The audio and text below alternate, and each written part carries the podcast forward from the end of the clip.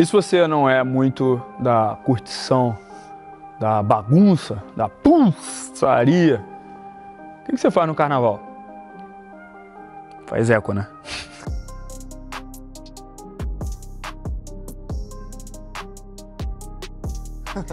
Eu sou o João Vida do Superboys, bem-vindo ao terceiro episódio do Manual do Carnaval. E como eu tinha prometido, nesse episódio a gente vai conversar sobre o que você pode fazer para cuidar de você, né, para você aproveitar o melhor possível essa época do ano, quando tá todo mundo em festa, mas você não é tanto de bloco, tu não curte tanto essa pegada de bloco. Tô aqui com um amigo meu, o Pedro Allu, que é um cara que tem bastante experiência nisso, um cara que desaparece totalmente no carnaval, né?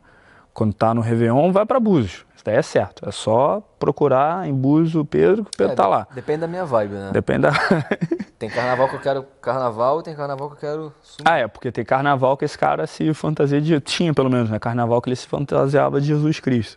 Agora tem mais cabelo pra isso, não. Não tá mais... Não, fora o cabelo e não tem mais a paciência, né? Nem o medo de... Medo de repente encontrar um pessoal de igreja no meio da parada. Não, muito shampoo.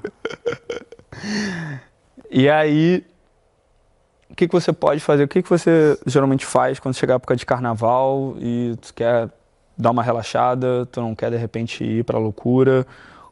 Quais são as melhores opções? Cara, minha melhor sugestão é se você mora no Rio de Janeiro, por exemplo. Rio de Janeiro é impossível, se você não gosta de carnaval... Não sai na rua, né? Não quer, exatamente. Ou então sai previamente. Se você não quer curtir o carnaval, foge pra serra, cara. Ou qualquer lugar relacionado à serra, assim, uma cidade mais calma, na qual você sabe que não vai ter bloco de carnaval se tiver uma coisa muito pequena. Vai ser sempre a coisa mais local, vai ser sempre uma coisa mais tranquila. Exatamente, eu acho maneiro se você tiver aí um papo legal com uma mina que você tá saindo já... Ou até de maluco mesmo, convida. Às vezes a minha também não gosta de carnaval que nem você, tu vai descobrir aí. Tu leva pra um lugar desse, uma serra, tu passar, o quê? Uns 4 diazinhos? Porra, acho que tu vai aproveitar muito mais o carnaval do que muita gente que vai estar no bloco aí catando que nem desesperado. Tu vai poder curtir, vai curtir a tua vibe. E vai se lembrar, né, do que aconteceu depois, porque não vai... Vai ser uma viagem, né? Vai ser uma viagem, vai ser uma parada bem mais maneira. E diferente, né? Maneiro. Quem não gosta de carnaval, se virar pra falar com uma mina, ela vai... Acho que, assim, se você souber falar... Acho que ela vai super topar, não vai ter muita dificuldade nisso, não. Uma parada que eu tô... Provavelmente vou fazer esse carnaval aí, tá? Um negócio que eu já tinha feito em outras situações, mas é um negócio que eu vou, de repente, bem provável que faça esse ano, é o retiro. Né? Várias instituições budistas, vários... pessoal do Tantra também costuma fazer, organizar esses retiros em época de carnaval, porque é um momento que é ideal para... Esse tipo de evento que dura, de repente, uma semana, a pessoa tem que ficar afastada da civilização durante uma semana, durante 5, 6 dias, 10 dias.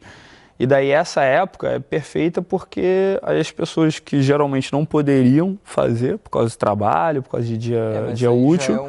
É um lado mais, sim, retiro, né, que tu falou. Já sim, mais mas não é... Pois é. Realmente gostar disso. Pois é. A pessoa pode fazer... Tem até aqueles retiros mais, tipo, você não pode falar, tá ligado? Tem quase ser um monge. Não pode falar, não pode comer. Disso. Acho uma coisa mais parada... gente, assim. Sim, mas tem, por exemplo, tem vários cursos de Tantra que são nessa época. Tem vários eventos, várias imersões que são nessa época também. Além que aproveita carnaval, essa época. Tu aproveita e aprende um bagulho. Aí, porra, e aprende bagulho pode ser... poderosíssimo, pode ser, porra, se você for aprender meditação num retiro desse, é uma parada que vai ser maravilhosa, super boa pra tua vida. Uhum. Se tu vai num negócio desse de Tantra, nunca mais tu vai fazer sexo igual, vai ser tipo uma parada que vai mudar a tua vida pra sempre.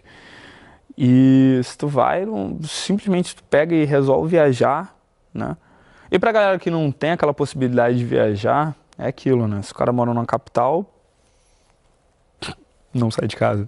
Né? Pô, Rio de Janeiro... Né? Rio de Janeiro é complicado. Até pode achar um negócio ou outro, mas você vai passar por algum bloco, alguma dificuldade. Não vai passar por alguma coisa, sim. Você vai ter algum problema de trânsito.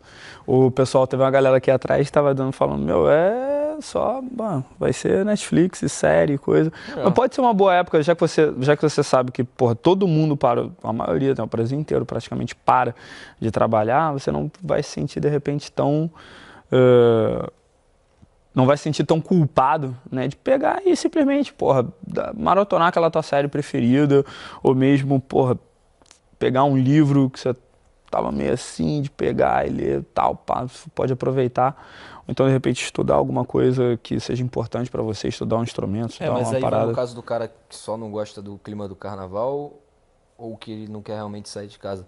Porque aqui no Rio de Janeiro, a gente tá falando do Rio de Janeiro que é meio impossível fugir de carnaval. Mas tem muito evento que não tem nada a ver com carnaval. Sim. Tipo, até eu gosto, né? Vai ter um evento aí de música eletrônica. Não é bloco de carnaval, não toca música de carnaval. Sim.